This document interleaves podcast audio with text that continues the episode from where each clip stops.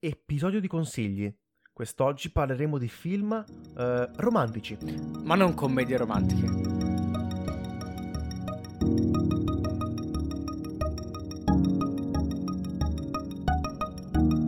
Esatto, perché le commedie romantiche oramai hanno un po' invaso il mondo del, del cinema e della televisione e quindi hanno un pochino, un pochino stufato. Cercheremo invece di parlare eh, di film romantici che magari non hanno proprio l'idea di romanticismo tradizionale, ma raccontano comunque eh, l'amore nelle diverse sfaccettature. E sicuramente uno dei film che viene subito in mente parlando, parlando di, di, film romantici è Se mi lasci ti cancello, o anche il titolo più corretto in inglese, Eternal Sunshine of the Spotless Mind. Sì, e molto probabilmente molti di voi l'hanno visto, una brevissima trama. E se non l'avete visto, Guardate. Guardatelo. E una brevissima trama eh, molto scarna perché non è, facile, non è, facile da raccontare a parole. La trama completa. Clementine è stanca del rapporto con Joel. Joel interpretato da eh, Jim, Carrey. Jim, Carrey. quindi ci colleghiamo all'episodio precedente, si fa sportare attraverso una nuova tecnologia dalla mente i ricordi e quindi tutta la parte lega- legata alla, alla, loro relazione, quindi alla loro storia d'amore. Quando Joel scopre ciò, decide di fare lo stesso. Però, mentre, eh, mentre stava avvenendo questo procedimento di esportazione della mente, lui cambia idea.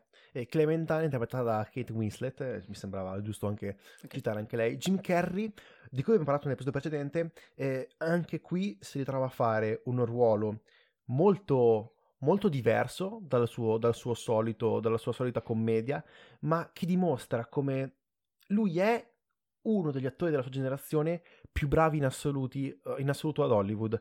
E, e fa anche abbastanza eh, un po' dispiacere da un certo punto di vista che negli ultimi anni si sia un po' allontanato da Hollywood perché si è stancato comunque della, del, del, mondo, eh, del mondo produttivo hollywoodiano e, ma al tempo stesso si è anche, anche, un po' felici perché riesce a fare le sue cose senza dover senza avere limitazioni.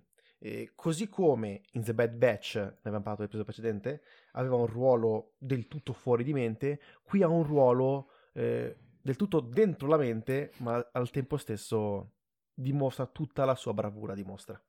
Il film è diretto dal regista francese eh, Michel Gondry, bisognerebbe dire tecnicamente in francese, ma il mio francese è terribile, eh, il quale ha vinto, fra l'altro, per questo film il premio Oscar come miglior sceneggiatura mh, originale sì. nel 2004. E possiamo dire che questo film è un cult ormai, nel senso è conosciuto da, da tutti. Si trova molto facilmente su Netflix e quindi non ci sono motivi per non riguardarlo e non guardarlo per la prima volta, eh, perché è una piacevolissima sorpresa e scoperta. Basa tutto sulla sceneggiatura, sulla sua idea della trama, della quale non vi vogliamo svelare niente, va, va scoperta come tutto il film.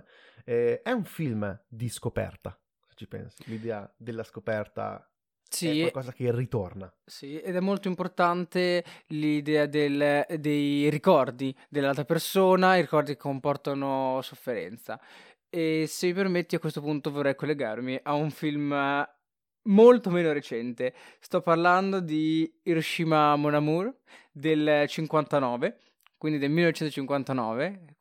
Non, questo forse molti di voi non l'hanno visto, io vi consiglio di farlo, è un film molto particolare. Io ad esempio non l'ho visto. E la, la, trama anche qui brevemente, perché è anche questa un po' complicata, premetto la visione potrebbe essere un po' ostica perché spesso eh, c'è un lungo voiceover o monologo della protagonista. La protagonista è un'attrice francese, felicemente sposata, che è in Giappone, nella città di Hiroshima, per appunto un film. Incontra un uh, giapponese architetto, anche lui eh, sposato. Qui ritroviamo un enorme viaggio nei ricordi, soprattutto di lei, legati alla città da dove viene. Poiché se lui viene da Hiroshima e quindi eh, essendo architetto sta cercando di risanare la città danneggiata da bomba atomica, difatti il film inizia con molte sequenze e immagini anche abbastanza forti eh, dei danni della bomba atomica sulla città, lei invece e attraverso questo nuovo amore ripercorre un amore molto precedente eh, di quando lei era un'adolescente, serenata di un soldato tedesco. Questo amore l'ha portata a un dolore atroce mentre era in città di ne- Nevers e un amore atroce che l'ha portata anche alla follia. Quindi trovo questo, anche in questo film, questa nuova storia d'amore permette una visione, un uh, ricollegamento con storie d'amore passate, comunque con i ricordi, che sono molto importanti. Film diretto dal regista francese Alain René, eh, il quale è uno dei principali eh, esponenti comunque della Nouvelle Vague di cui abbiamo già parlato eh, nel primissimo episodio di Affetto Vertigo. Quindi iniziate a recuperare anche il, nostri, il, nostro passato, il nostro episodio zero.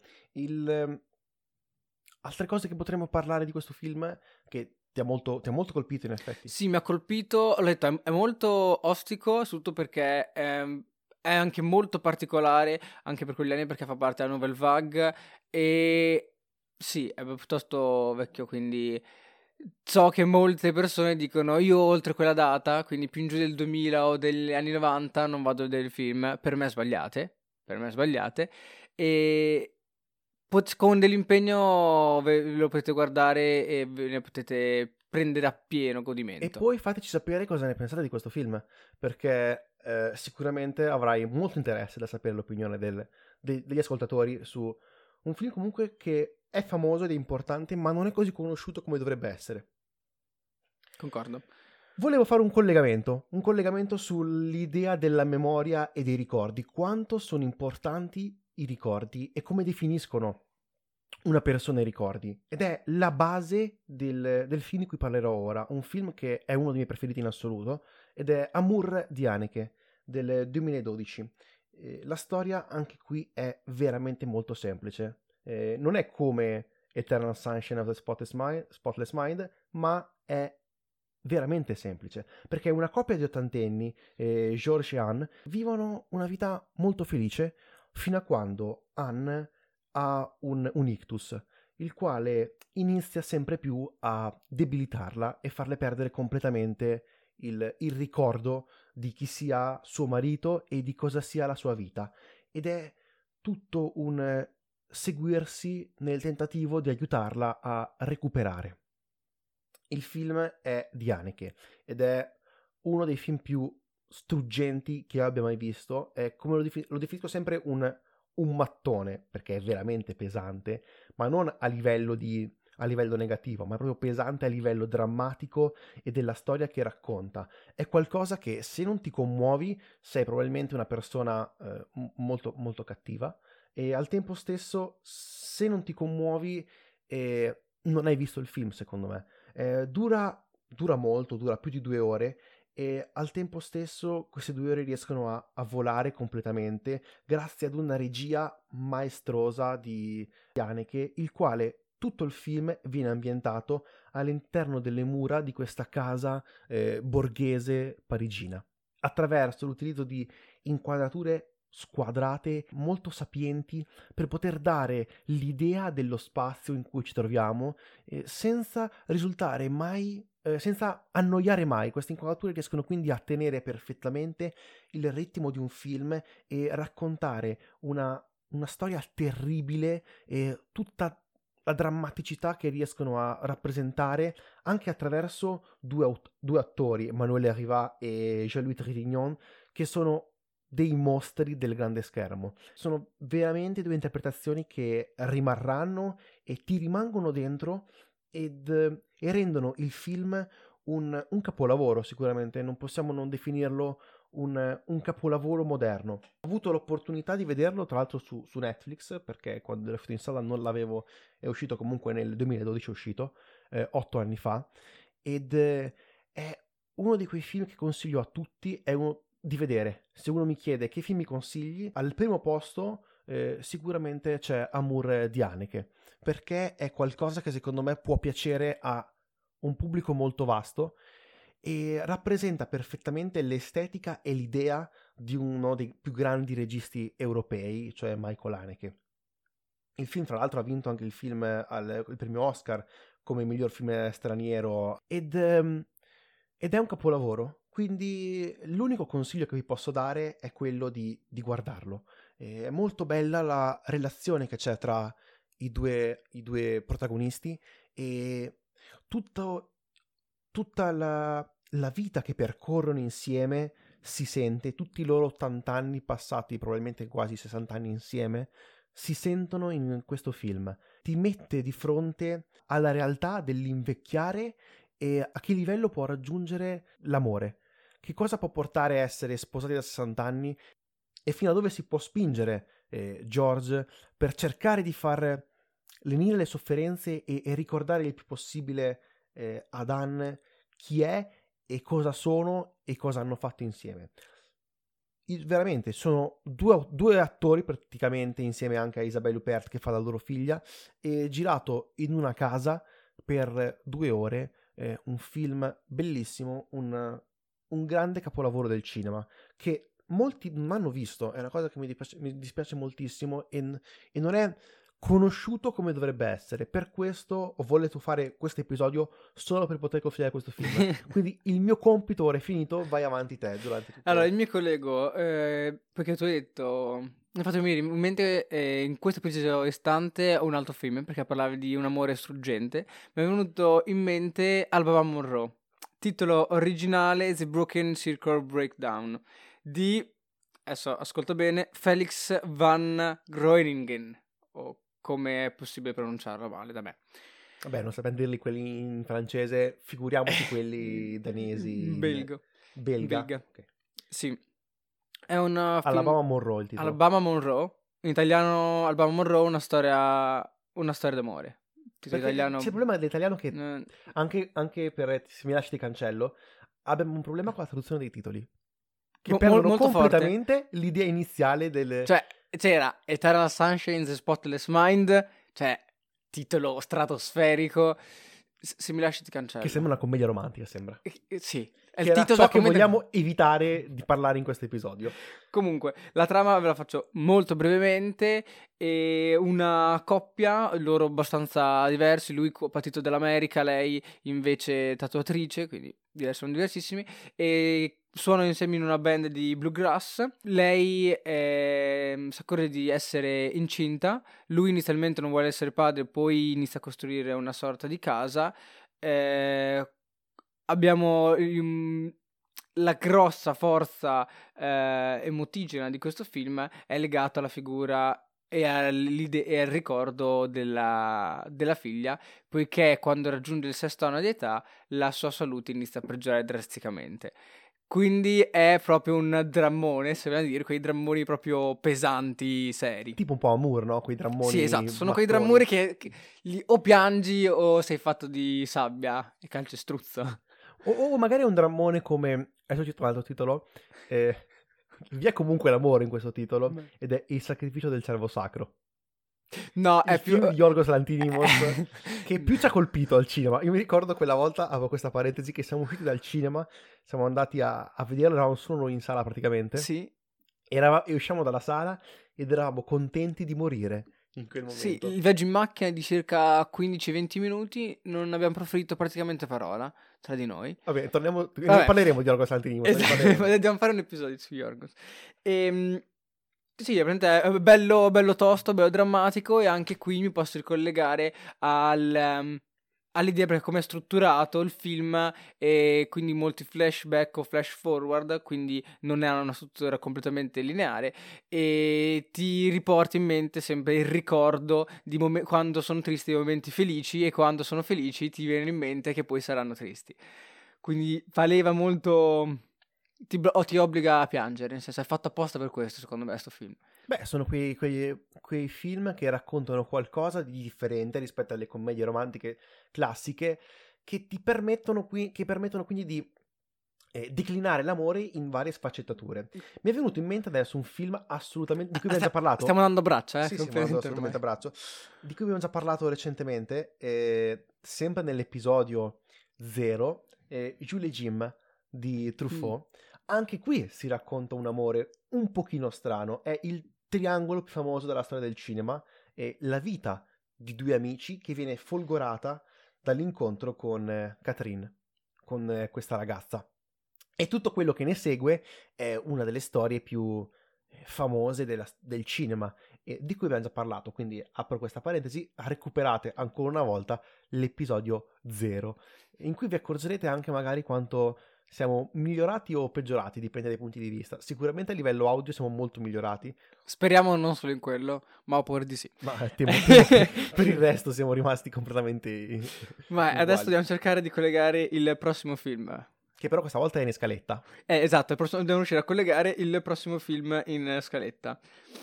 Parlando di triangolo amoroso, non possiamo, non, eh, qui sto facendo veramente un collegamento del tutto tirato per i capelli, eh, volevo parlare, eh, questo invece era in scaletta, quindi non è a braccio, eh, di, del film di Spike Jones, Hair. Perché triangolo? Perché si racconta la storia di Theodore, interpretato da Joaquin, Phoen- Joaquin Phoenix, mi hanno bacchettato su come pronunciamo.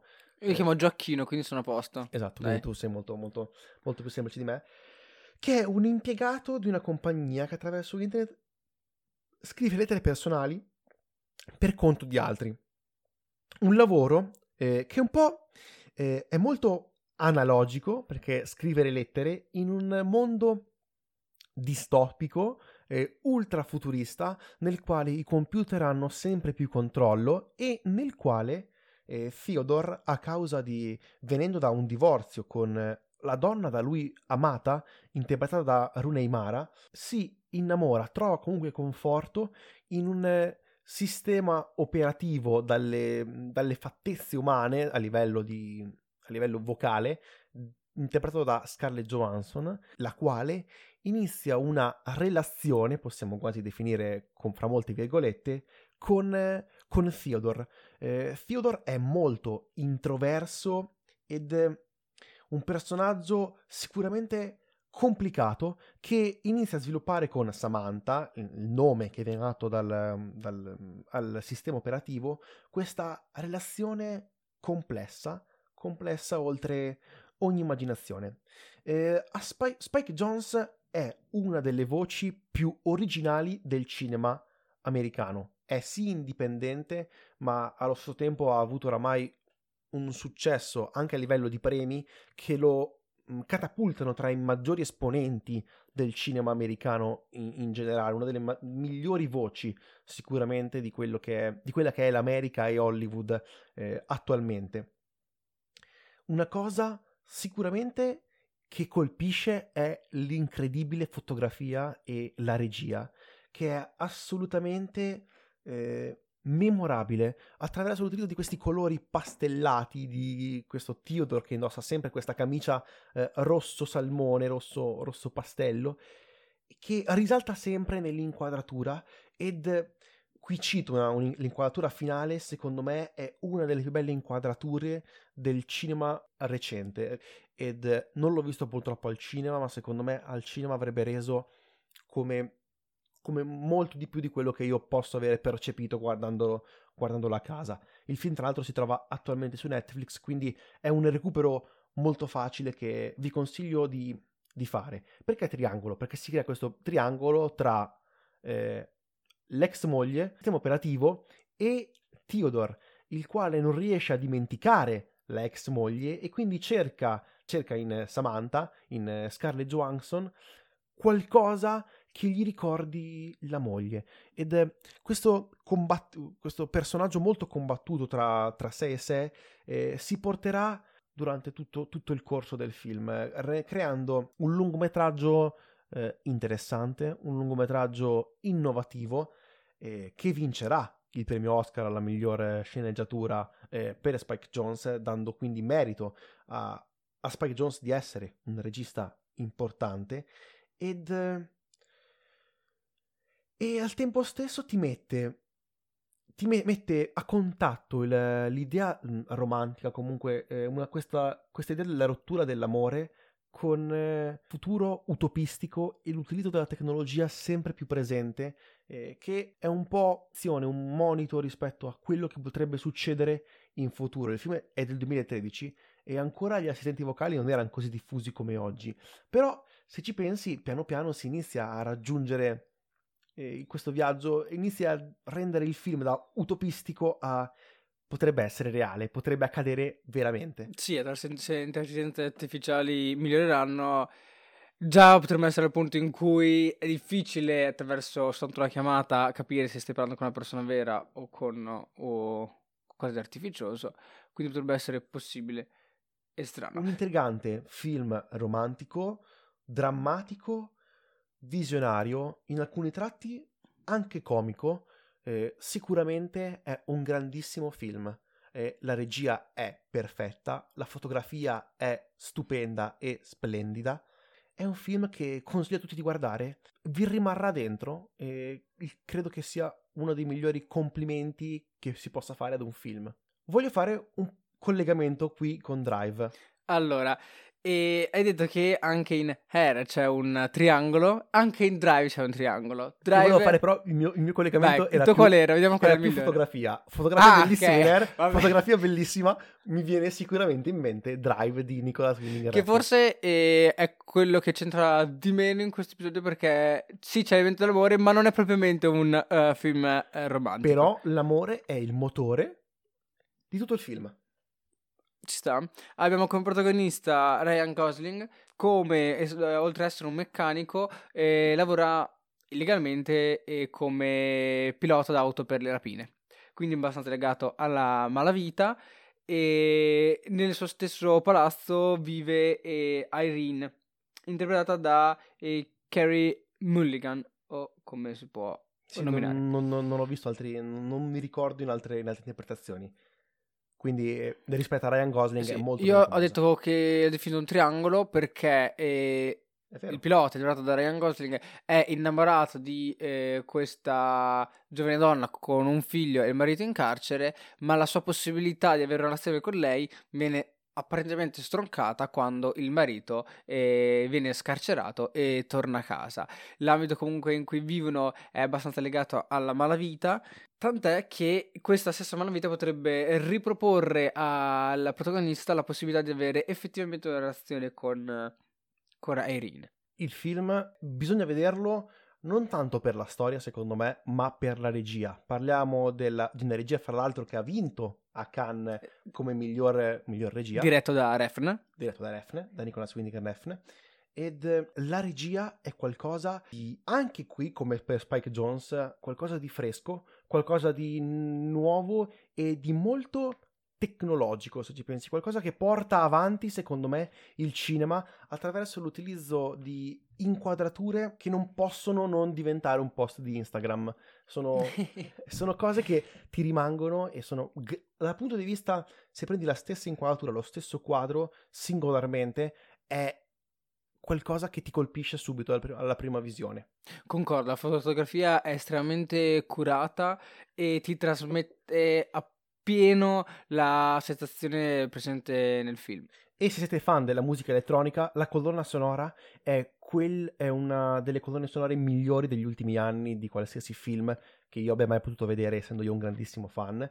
Soprattutto per il fatto che c'è Kavinsky, guardatelo e poi dopo inizierete come me ad apprezzare questa. Entrerete nel mondo della musica elettronica francese di cui potremmo parlare, fare un episodio, anzi potremmo fare un podcast solo sulla musica elettronica francese, però non saprei con chi parlarne, quindi sarei semplicemente io che parlo di ore e ore di cose inutili. Torniamo su Drive, torniamo però. Drive stesso è un film indipendente americano. È un film notturno, girato principalmente di notte. La notte di Los Angeles, è ambientato a Los Angeles, è essa stessa protagonista, secondo me, del film. Attraverso, ripeto, a una regia maestosa e a delle inquadrature che lasciano respirare e lasciano spazio a questa città che si dimostra viva e al tempo stesso eh, bellissima dalle, dalle, inquadrature che vengono riproposte ed, e segna secondo me come debbano essere girate le scene in notturna. Da quel momento in poi, e nel cinema moderno, bisognerà vedere in drive come girare di notte, perché quello che si è visto è qualcosa che deve, deve rimanere. Altre cose interessanti? direi che abbiamo fatto una buona lista di film alla fine, eh, episodio un po' veloce, un po' snello. Direi che possiamo concludere qui. Eh, una cosa importante, se volete seguire, avere altre notizie e aggiornamenti, abbiamo la pagina Instagram e la pagina Facebook, Effetto Vertigo Podcast. Condividete il più possibile comunque l'episodio e, e tutto il podcast, è molto ci fa sempre molto piacere quando acquistiamo nuovi ascoltatori, stanno arrivando molti nuovi ascoltatori nei, nei, nuovi episodi e quindi vi ringraziamo in anticipo, ma condividete, anche grazie, recensite, fate un botto di recensioni su Apple Podcast, Spotify non credo sia possibile. Ci trovate comunque sulle principali piattaforme. E niente, direi di concludere qui questo episodio. Io sono Tommaso. Io sono Aurelio. Questo è l'effetto Vertigo. Grazie e arrivederci.